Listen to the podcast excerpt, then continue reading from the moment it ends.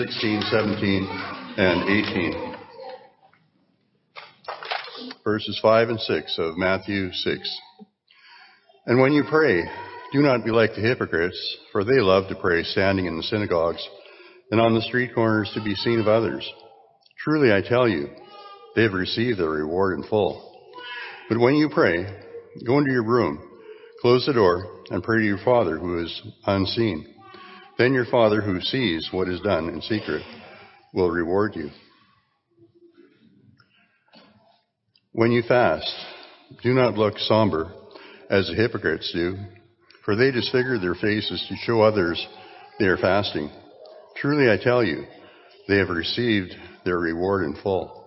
But when you fast, put oil on your head and wash your face, so that it will not be obvious to others that you are fasting, but only to your Father who is unseen, and your Father who sees what is done in secret will reward you.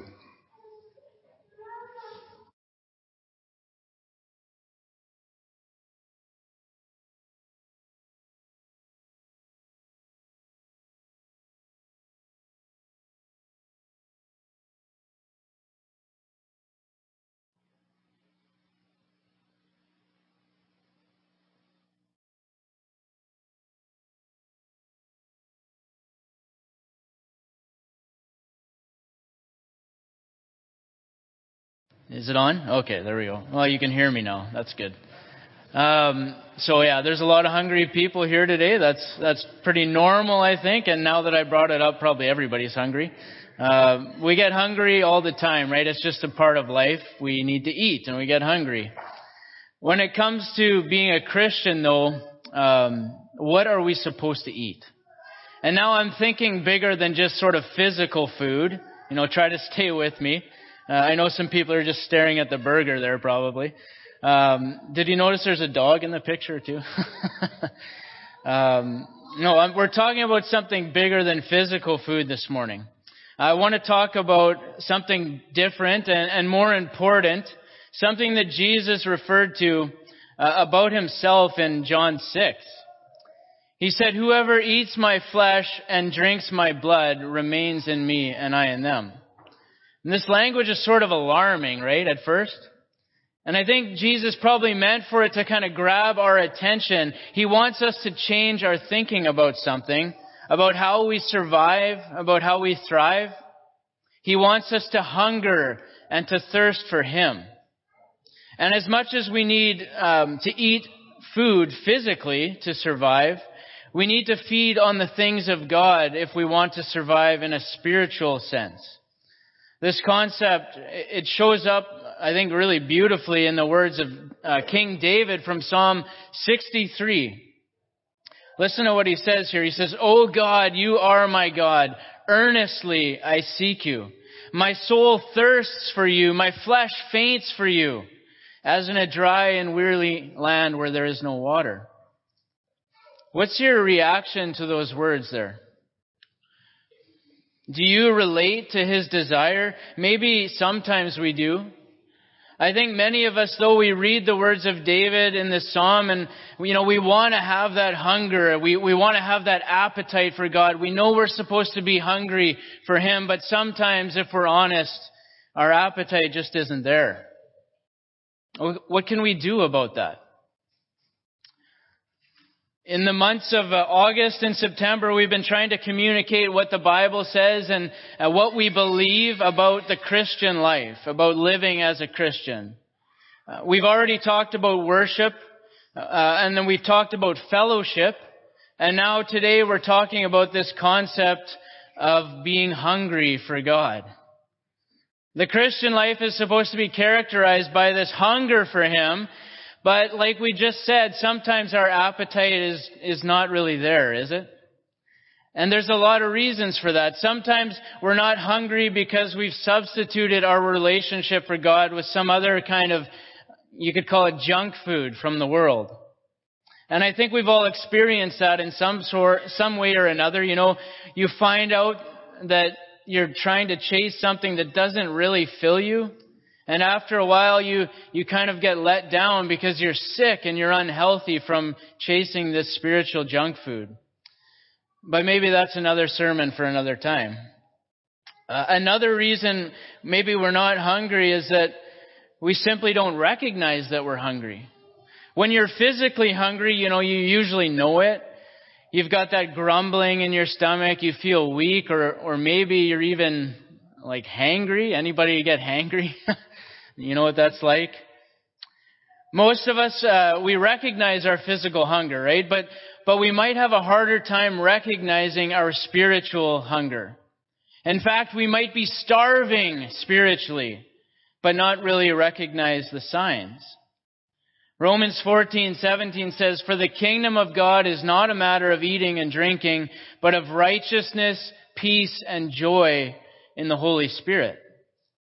So obviously we can't fill ourselves spiritually with physical food, right? That makes sense. Uh, and so it makes sense that when we're spiritually hungry, we're not going to notice it in the same way that we do when we're physically hungry. The signs will be different. And maybe this verse helps us to see some of the signs that we might experience and, and uh, that we might feel when we're spiritually like hangry.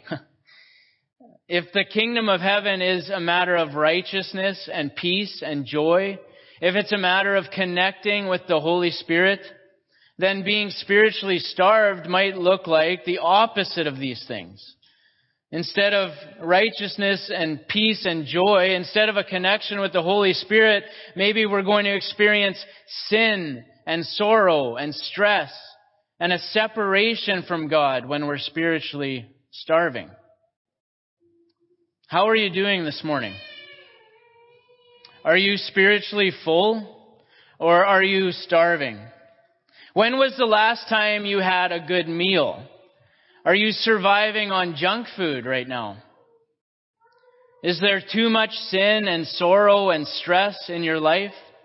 Are you feeling separated from God? Maybe it's time to eat.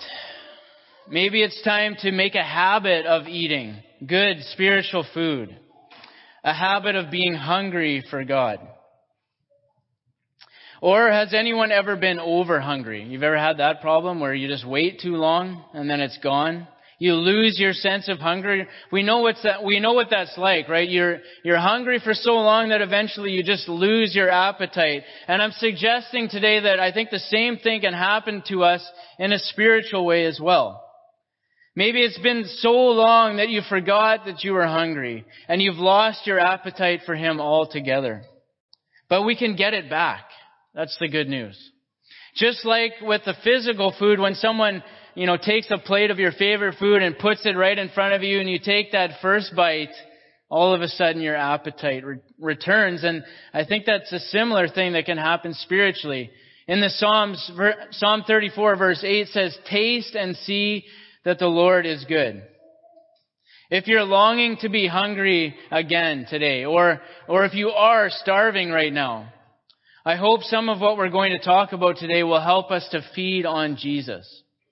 The Bible says a lot about how we can draw near to God in a spiritual way, how we can be hungry for Him. And I hope that some of what we're going to talk about today will really help us with that. Um, in the words of Jesus this morning from the reading that Bob brought us from Matthew 6, he highlights two things, uh, prayer and fasting. These are real things, real spiritual disciplines that any of us can do to draw closer to God, to build our appetite for Him. And I hope that we're going, what we're going to talk about today will help us to put these things into better practice in our lives, starting today. So let's look at this first one here uh, what Jesus says about prayer. Prayer is about communication, first and foremost. Communication with God. Without communication, there really is no relationship. And we need that relationship. God calls us His sons and daughters through Jesus Christ. He sees us as that close with Him, and this alone is a great motivation to pray. But if we need more motivation, we can find a lot of reasons in the Scriptures. First of all, the early church, they prayed like crazy. Uh, in Acts 1, we see this powerful message here. It says, they being Jesus' disciples all joined together constantly in prayer, along with the women and Mary, the mother of Jesus, and with his brothers. And then in Acts 2.42, another glimpse into the life of the early church, it says, they, being the church, devoted themselves to the apostles' teaching and to fellowship, to the breaking of bread and prayer. So we see two key words here I think that really matter, that they joined together constantly and that they were devoted to prayer, among other things. And I want to highlight that, brothers and sisters, because I think we need to take this example to heart. We want to be like the church that Jesus established. And we need to imitate these examples. And I hope today can maybe serve as a wake-up call to some of us, as it's been, it's been serving as a wake-up call to me this week as I've been preparing for this. Could we say these things about ourselves? That we're constantly in prayer with our brothers and sisters. That we're devoted to praying together. I mean, what we do here on Sunday is great. Don't get me wrong. But a few minutes of prayer together on Sunday morning does not equate to what we're reading to here. These people were constantly praying together. They were devoted to it. Prayer was the heartbeat of their lives. It was woven into everything that they did. It was the starting point, not an afterthought. And I have to be honest, I know I have a lot of work to do in this area, but I want what these brothers and sisters of mine had. And I hope you do too. The early church was big on prayer. That's clear from the scriptures. But what about Jesus? You know, in his book uh, on prayer, Tim Keller, he, he had a beautiful section in there that highlighted the prayer life of Jesus, and I wanted to share it.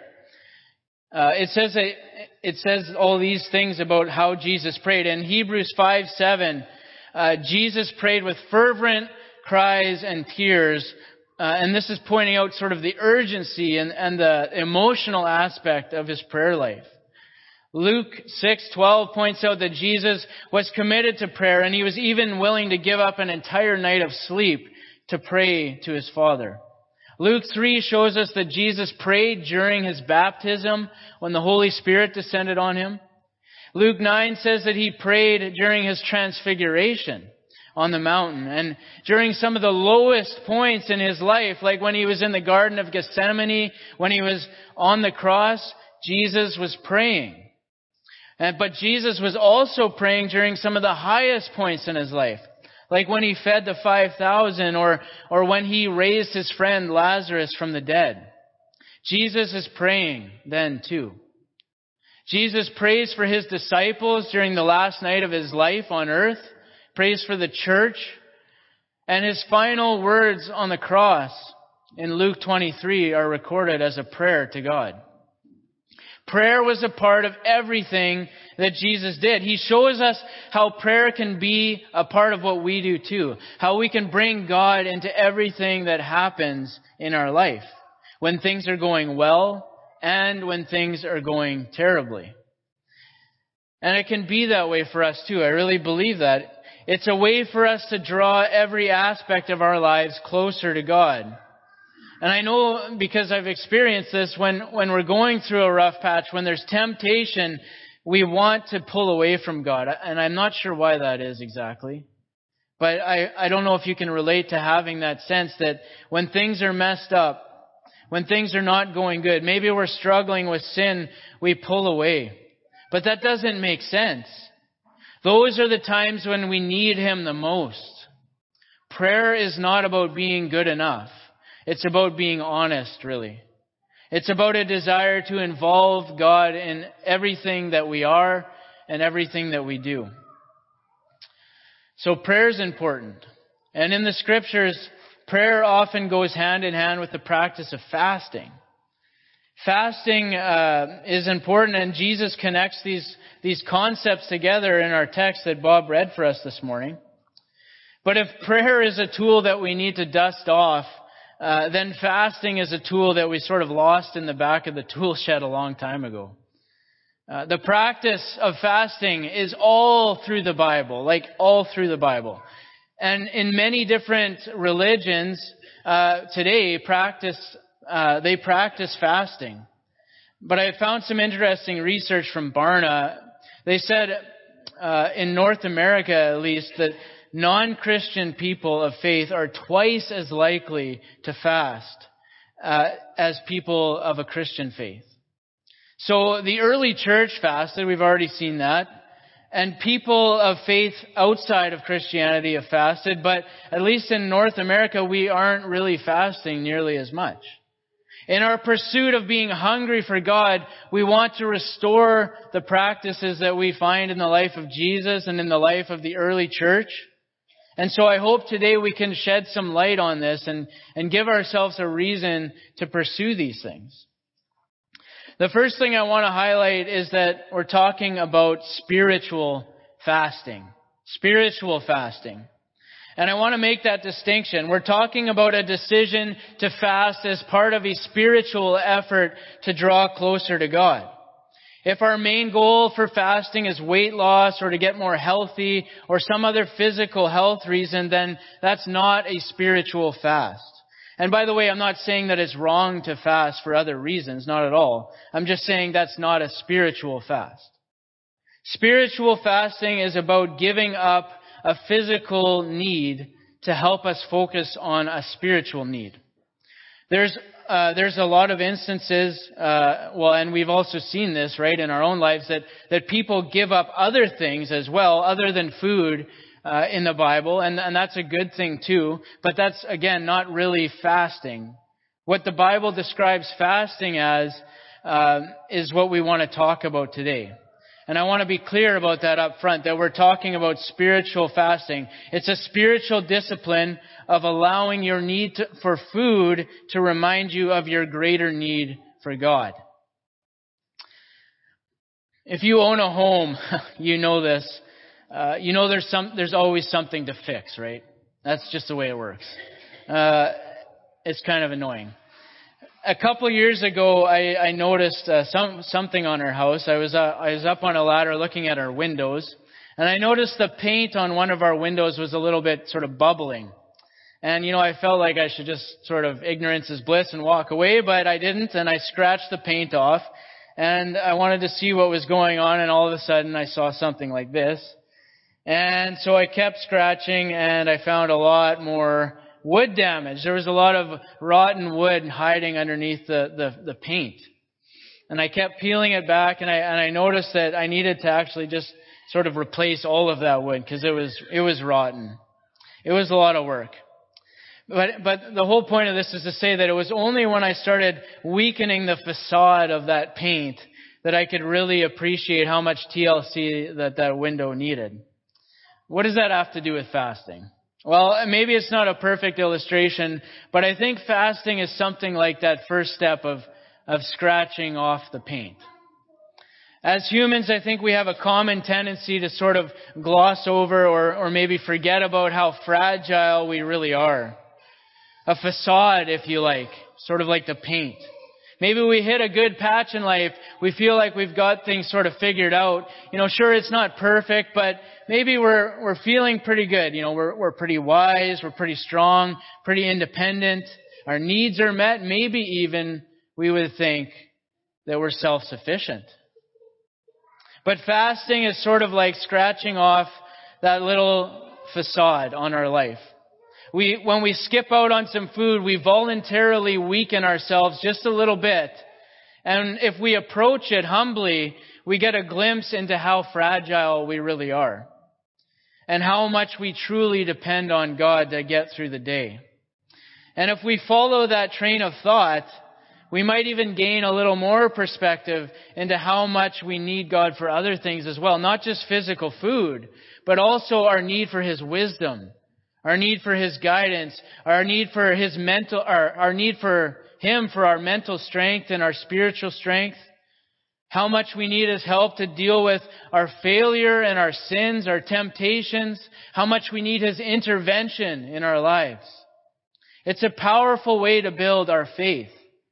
As one of my instructors said, fasting is not so much an act that we do as it is an experience with God. And I think that's an important distinction. It's, not about earning spiritual points. That's not what it's about. It's not about uh, trying to look good. It's about drawing closer to Him. It's about appreciating who He is. And it's really more for us, I think, than it is for God. God doesn't need us to fast, but we need to fast so that we can appreciate how much we need God. God doesn't need us to fast, but we need to fast so we can appreciate how much we need God.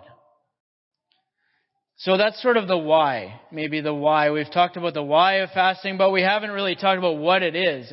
And maybe we should have started there, but there are so many examples of fasting in the Bible. I, I got to, I found 35, but I think there's way more. Um, there's, there's a whole bunch of instances of fasting in the Bible, but there's also multiple teachings on the subject, like it's all through the scriptures. But we're not going to be able to cover all that today, obviously. But I want to point out sort of a couple themes or a couple important things from uh, what I've looked at. First is that fasting is not just one thing. It's not just one thing. Even if we're talking about fasting that's just specifically related to food and drink, it's still not just one thing. In the Bible, there are at least three types of fasting. The first is often called a normal fast, where it, where somebody uh, has decided not to eat, but they're still drinking liquids, right? That's sort of what is called often a normal fast. Jesus fasted in this way in the wilderness in Luke 4. You can go look that up. There's also another type of fasting that's often called a partial fast. And, and this type of fasting is where someone abstains from just like a certain, a certain list or a certain type of food or drink. We see this with the Nazarite vow in number six.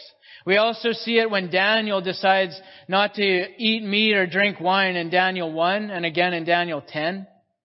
Uh, and in addition to these two types, there's also a third category that's often called an absolute fast. Well, that one's pretty self-explanatory. Absolutely nothing. Uh, abstaining from all food and all drink. This is what Esther did in Esther 4 when she was going to go approach the king. She and her companions had an absolute fast for three days. So there's a lot of flexibility in this spiritual discipline, and it's definitely not a one-size-fits-all situation. The person who is fasting makes the choice about how they will fast.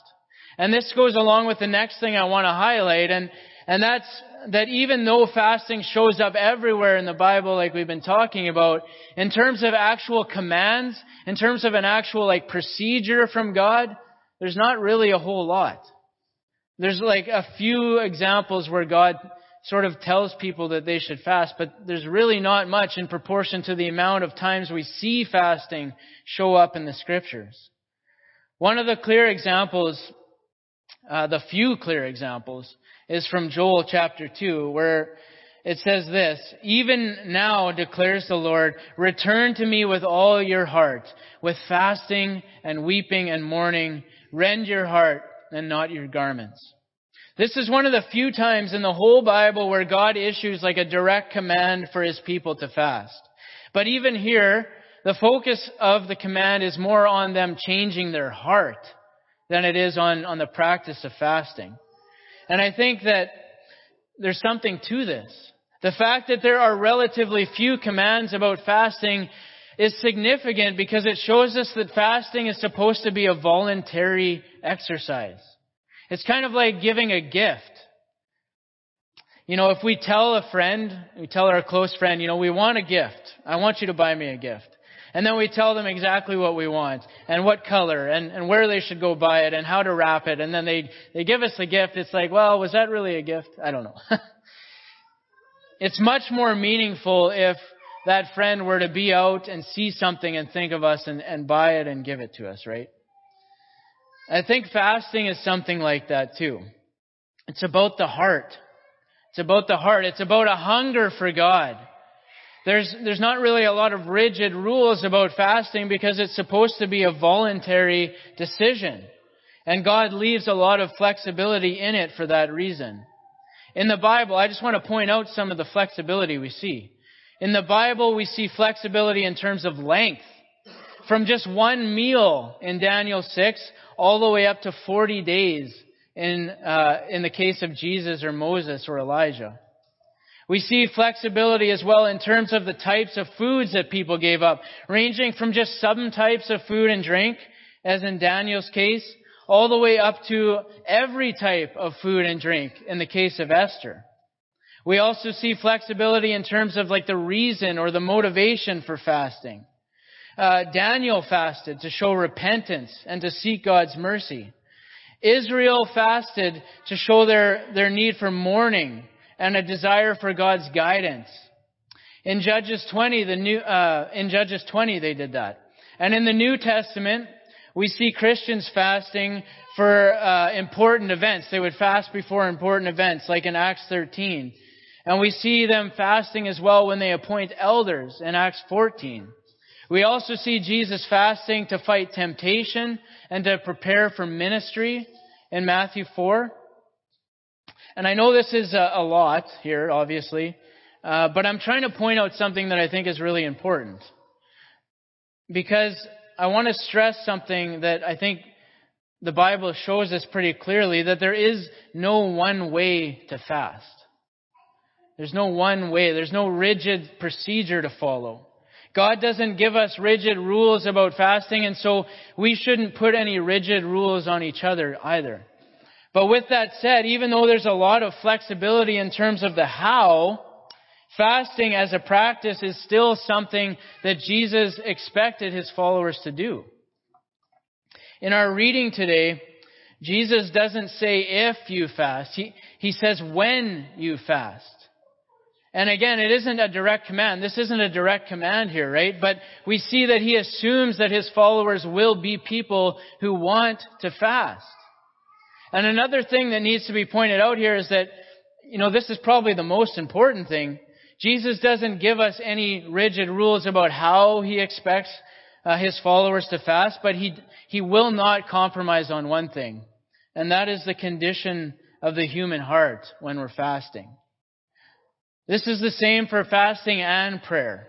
And it's so important that we understand this. Fasting is not about an outward display. It's not about looking good before God. It's not about looking good before other people. Like we've already said, fasting and prayer are part of an effort to draw near to God, to be hungry for Him. The same idea comes up again uh, when Jesus is talking about fasting again in Mark chapter 2. Some people came and asked Jesus, How is it that John's disciples and the disciples of the Pharisees are fasting, but yours are not? And Jesus answered, How can the guests of the bridegroom fast while he's with them?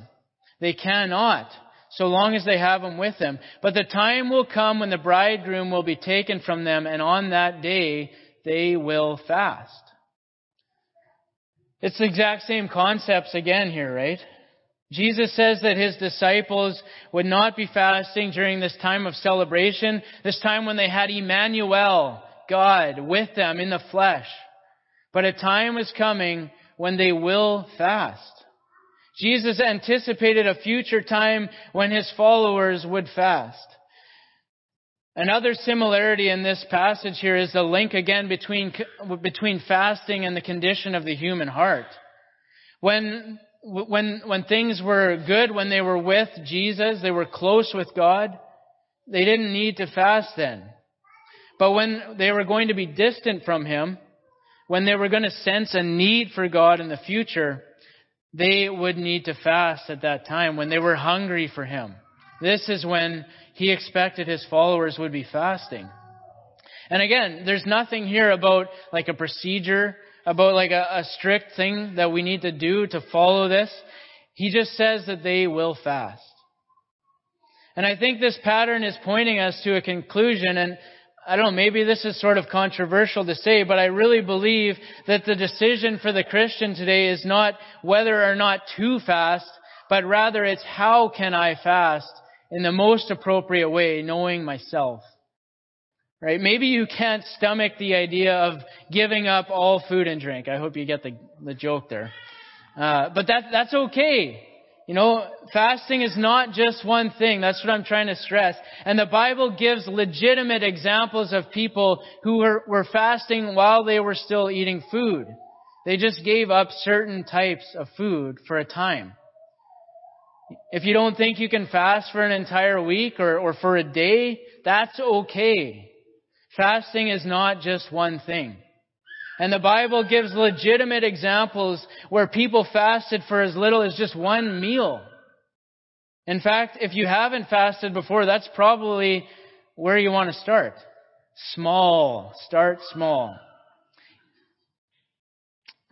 Um, and if you have a health issue, maybe you're dealing with diabetes, or maybe you know just for whatever reason that your body can't handle going without food, then just don't do that. You know, don't do a total fast.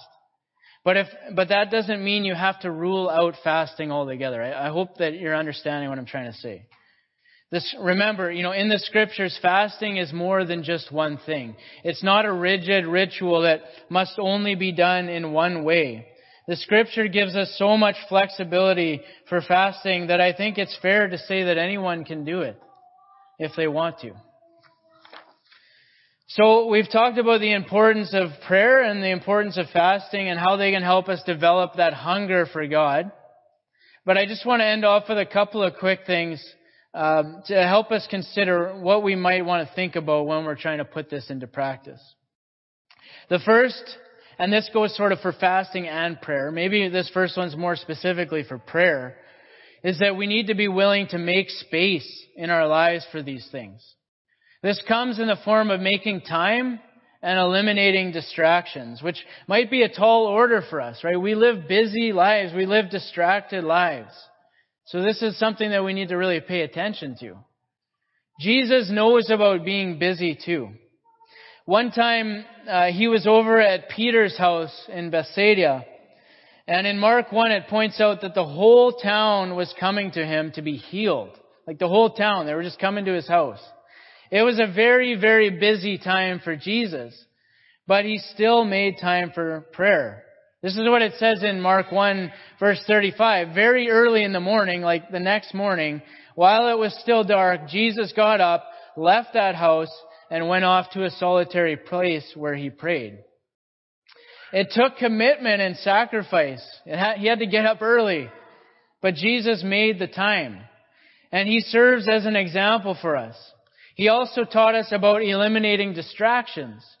In our text uh, that, that Bob read, he said that when we pray, we should go into a room and shut the door.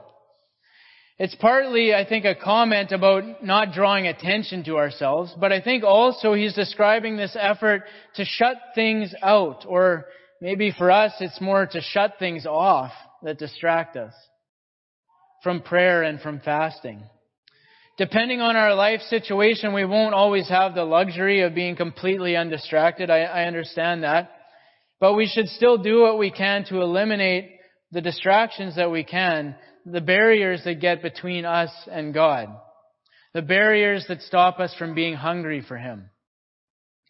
And I want to leave us off with this last point here. When you pray or when you fast, above all else, Please do it for the right reasons. I think this is the main point of what Jesus was teaching in our scripture today. He said, when you pray and when you fast.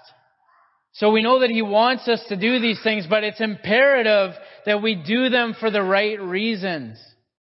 Our motive should never be uh, to gain respect in the eyes of other people uh, our motive shouldn't be to see it as sort of like God, a God as a vending machine sort of thing where we put in certain things and He gives us certain things. That's missing the point of all this. When we pray, when we fast, it's about our desire to draw near to God and refocus our lives on what's really important.